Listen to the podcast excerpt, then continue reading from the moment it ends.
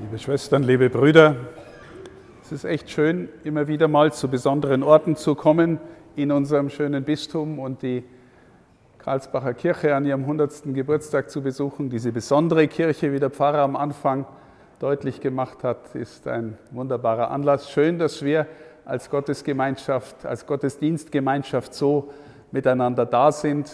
Danke den Mitbrüdern, den Ministranten, den Fest- und Ehrengästen, Ihnen allen, dass wir dieses Fest feiern können. Das Evangelium, das wir für den heutigen Sonntag gehört haben, ist eines der verstörendsten in der ganzen Heiligen Schrift. Wenn Sie so ein bisschen mitgedacht haben und mitverfolgt haben, dann haben Sie am Anfang gehört, mit dem Himmelreich ist es wie. Und dann erzählt Jesus die Geschichte von diesem Gutsherrn, der einen Weinberg hat und äh, offensichtlich da auf den Marktplatz geht und alle paar Stunden Leute anwirbt, die bei ihm arbeiten. Manche offensichtlich zwölf Stunden. Die erste Stunde war nämlich um sechs in der Früh, die dritte war neun, neun Uhr, die sechste war zwölf Uhr und dann ging es weiter und dann um die elfte Stunde hat er immer noch welche geholt. Die haben alle in seinem Weinberg gearbeitet. Und dann kriegt jeder, der da arbeitet, am Schluss einen Denar. Wie geht's Ihnen? Zwölf Stunden in voller Sommerhitze im Heiligen Land arbeiten, im Weinberg, Bauernarbeit, gell? das ist richtig, da muss man richtig was tun. Ein Denar und der andere, der als allerletzter kommt, auch einen Denar. Mit dem Himmelreich ist es wie, also in den Himmel möchte ich nicht kommen, oder? Völlig ungerecht. Jesus erzählt uns solche Geschichten, damit wir versuchen, anders zu denken, dass irgendwas in unserem Denken und in unserem Herzen passiert, dass wir verstehen, dass Gott anders tickt. Und jetzt ist die Frage, wie tickt er denn? Was meint er mit diesem Gleichnis? Tatsächlich gibt es Berge von Literatur darüber, was er denn mit dem meinen könnte, gell? mit dieser seltsamen Ungerechtigkeit, die es da gibt, die uns da erzählt wird und es soll angeblich der Himmel sein. Weinberg ist dann auch noch mal ein Bild für das Volk Gottes, für die Kirche, für Jesus selber. Er sagt an einer Stelle, ich bin der Weinstock, ihr seid die Reben. Also wenn das Bild vom Weinberg aufgerufen wird in der Heiligen Schrift, dann denkt man immer, ja, das hat irgendwas mit uns zu tun, die wir an Gott glauben, mit ihm unterwegs sind. Aber wie ist es jetzt zu verstehen? Ich versuche mal ein paar Aspekte rauszunehmen, die, die uns helfen könnten, da ein bisschen tiefer zu kommen. Es will ja was aufbrechen und es will, dass wir in die Tiefe kommen. Also nehmen wir mal an, der Gutsbesitzer steht für Gott selber. Ja, so wie ähnlich im Gleichnis vom barmherzigen Vater und den verlorenen Söhnen, da steht der Vater auch für Gott selber. Und auch das ist nicht so ganz leicht zu schlucken, weil ist ja schön, dass er mit dem Jüngeren barmherzig ist. Aber dass der Ältere sich ungerecht behandelt fühlt, verstehen wir auch da. Wie tickt Gott? Wie meint es Gott? In der ersten Lesung haben wir gehört, deine Gedanken, seine Gedanken sind nicht unsere. Also vielleicht hilft zunächst ein Aspekt, der sagt, wenn Gott was gibt, dann will er irgendwie immer sich selbst geben. Das heißt, er gibt zwar auf ganz verschiedene Weise, aber eigentlich will er immer sich selbst geben. In der zweiten Lesung beispielsweise haben wir gehört, dass Paulus so intensiv mit Christus gelebt hat. Da schreibt der alte Paulus, alt geworden, schreibt an die Philipper, dass es jetzt so bald Zeit ist, aufzubrechen. Gell? Und er sehnt sich nach nichts mehr, als endlich bei dem zu sein, für den er sein ganzes Leben jetzt gegangen ist. Und dann merkt er, der lässt ihn vielleicht noch nicht gehen, weil die Leute ihn noch brauchen. Also, und er sagt, was wäre jetzt besser? Also, okay, ich bleibe noch bei euch. Gell? Und auch um euch zu zeigen, Christus ist da und Christus will sich geben und will sich jedem so geben, wie er ihn halt empfangen kann. Aber Christus gibt sich immer als er selbst. Das, was wir nachher feiern. Gell? Jeder und jeder, die ist eingeladen und auch eingeladen, in der Weise hinzukommen, wie er, wie er es kann. Aber die Jungen, die Älteren, die Höhergestellten, die vielleicht gesellschaftlich weniger angesehen sind, eigentlich lädt er alle ein, um was zu tun? Sich zu geben. Sich selber zu geben. Jetzt, wenn man sagt, ja, da zwölf Stunden im Weinberg arbeiten, das ist nicht immer nur Spaß. Ähm, ist mit Gott gehen immer nur Spaß? Was will denn Gott von dir? Also zunächst einmal, er liebt dich.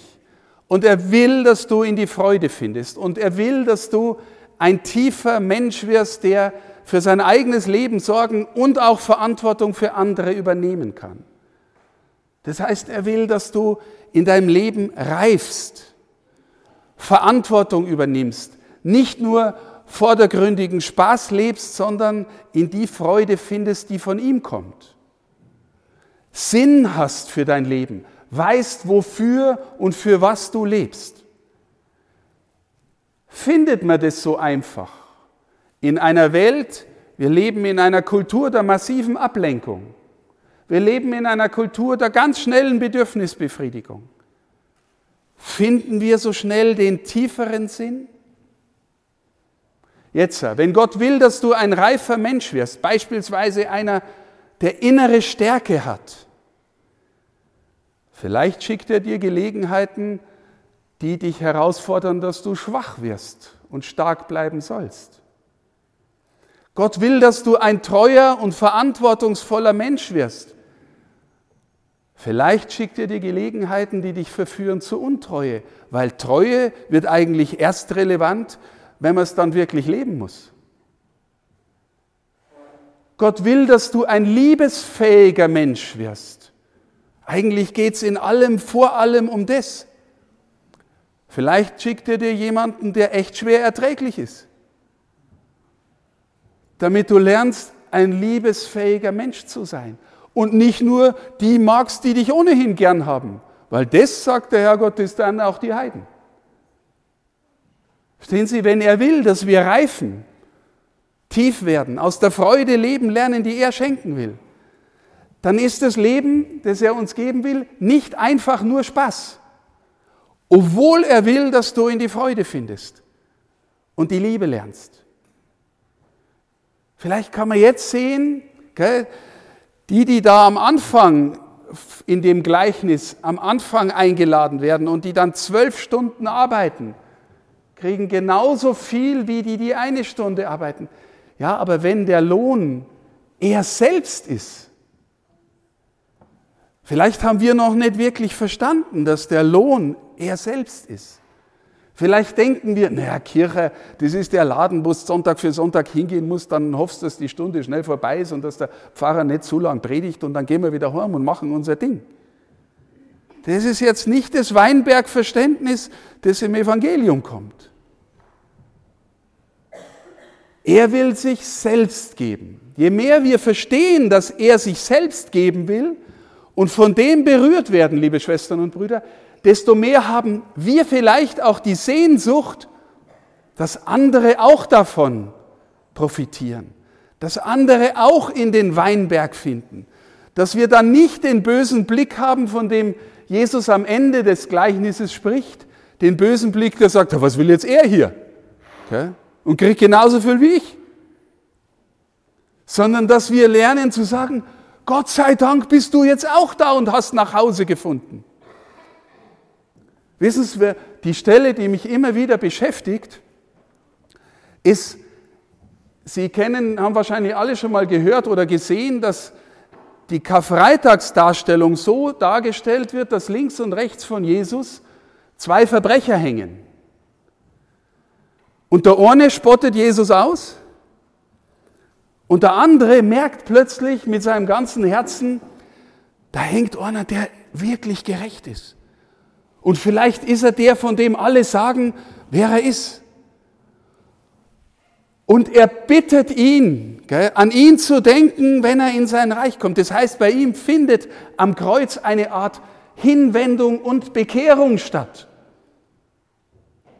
Und Jesus sagt zu ihm das unglaubliche Wort, heute noch bist du mit mir zu Hause im Paradies. Ich stelle mir dann vor, stellt euch mal vor, da sitzen jetzt, der kommt, der kommt auch oben an, gell? Und da sind dann irgendwie die Engel und die, die anderen, die, die alten Väter, der Abraham, gell? Und, die, und, und die fragen dann, wer bist denn du eigentlich? Und er sagt dann, äh, ja, ich, ich bin auch eingeladen worden. Was ist, wenn dann die Engel fragen, bist du jeden Sonntag in der Kirche gewesen oder jeden Sabbat in der Synagoge? Hast du ein anständiges Gebetsleben gehabt oder hast du Gutes getan?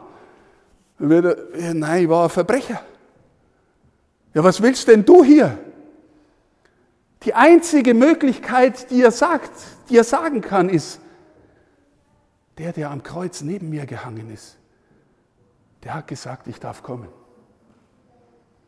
Der hat gesagt, ich darf kommen. Liebe Schwestern und Brüder, alles hängt von dem ab, der am Kreuz hängt und der für dich die Tür aufmachen will. Und die Frage aller Fragen ist für uns, gehen wir in, in seinem Weinberg mit uns, mit ihm und lassen uns von ihm herausfordern, verwandeln und immer mehr verstehen, dass es er ist, der sich uns geben will, der sich in dem einen Denar verbirgt. Hier, wenn wir fragen, wer oder was ist eigentlich Kirche? Ihr habt vor 100 Jahren diese wunderbare Kirche gebaut und eingeweiht, eure Vorfahren hier in Karlsbach. Wie schön, wie schön. Und der Pfarrer hat am Anfang gesagt, es ist der Ort in der Welt gebaut, der herausgenommen wird und sowas wie der Weinberg wird. Und jeder von uns hat es im Herzen, ja, ich gehe hin, der andere geht schon nimmer hin, der braucht es schon immer. Liebe Schwestern und Brüder, wir brauchen es alle.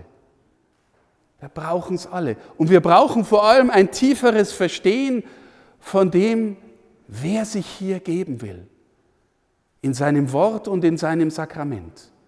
Und je mehr wir uns das innerlich werden lassen, desto mehr werden hoffentlich auch die anderen durch uns spüren, dass sie auch eingeladen sind. Oder dass wir aus einer Quelle leben, die die Welt allein nicht geben kann. Die uns hilft, Menschen zu werden, die ihm ähnlicher sind. An denen man spürt, dass sie jemanden im Herzen haben, der nicht nur die Welt im Sinn hat, sondern in einem Ort leben, wo der Himmel schon aufgeht. Und das passiert hier seit 100 Jahren. Und die Leute haben unter damals, wie der Pfarrer schon gesagt hat, unter großer Not, materieller Not, diese Kirche gebaut. Jetzt ist Karlsbach nicht so groß, gell? aber ihr habt echt eine schöne große Kirche. Das heißt, die haben investiert und haben sich neigehängt und waren wahrscheinlich nicht gewissermaßen die, die gesagt haben, da, der macht nicht mit und die macht nicht mit, sondern die haben einfach ihr Herzblut reingehängt und haben diese Kirche gebaut. Und gehofft, dass viele, vielleicht sogar kurz vor ihrer letzten Stunde, auch noch reinfinden und in die Versöhnung finden. Und sagen können, der, der am Kreuz hängt, der hat gesagt, ich darf kommen. Der hat mich eingeladen. Der hat die Tür aufgemacht. Liebe Schwestern und Brüder, ich wünsche euch allen, dass hier Menschen sind, die aus der Erfahrung kommen, ich brauche ihn und er macht mir die Tür auf und ich will ein Mensch werden, der würdig ist, diesen Namen zu tragen und der ihn in sich trägt und anderen hilft, dazuzukommen. Egal, ob es die erste, die dritte, die sechste oder die elfte Stunde ist. Dass wir Menschen werden, die anziehend werden. Wir spüren heute, dass die Welt mit ihren Herausforderungen, mit ihrer Bedürfnisbefriedigung, mit ihrer Welt der Ablenkung, mit der Sucht nach Anerkennung, nach Einfluss, nach Macht, nach Vergnügen, dass das uns alles wegzieht. Und dann kommen die Skandale der Kirche dazu. Ja, die, die Entdeckung über das, was sexueller Missbrauch bedeutet, ist ein, ein Tsunami ins Herz der Kirche und ihre Glaubwürdigkeit. Zum Beispiel. Oder mancher Finanzskandal oder wie sich manche gebären in der Kirche, das, das wissen wir alle, dass das alles keine Heiligen sind, weil keiner von uns ein Heiliger ist. Macht es das Evangelium unwahr? Nein. Es war immer in der Kirchengeschichte so, dass es Phasen des Rauf und Runter gegeben hat und dass das Evangelium immer wieder neu die Besinnung war auf den, der sich schenkt und der will, dass die Menschen verstehen, wen sie da empfangen. Danke, liebe Schwestern und Brüder, von Herzen, dass Sie alle hier sind heute. Danke auch der politischen äh, Leitung, die, die sich verbunden zeigt mit dem, weil wir spüren, dass wir in unserem Gemeinwesen einen Grund brauchen miteinander, der nicht nur von dieser Welt ist, aber tief in diese Welt hineinführt und hineinragt, wo Menschen Hoffnung und Trost finden und Freude und Sinn finden, wo sie ihre Trauer bewältigen können und ihre Ängste dalassen können. Das ist alles dieser Ort. Warum? Weil wir glauben, dass Gott da ist. Möge die Kirche von Karlsbach auch die nächsten 100 Jahre immer wieder so voll sein wie heute. Ist mir völlig klar, dass es nicht jeden Sonntag so ist. Gell? Aber möge es so sein, nicht damit der Bischof eine volle Kirche hat oder der Pfarrer, sondern dass jeder von uns lernt, immer neu aus dieser Hoffnung zu leben. Danke, Gottes Segen für euch. Amen.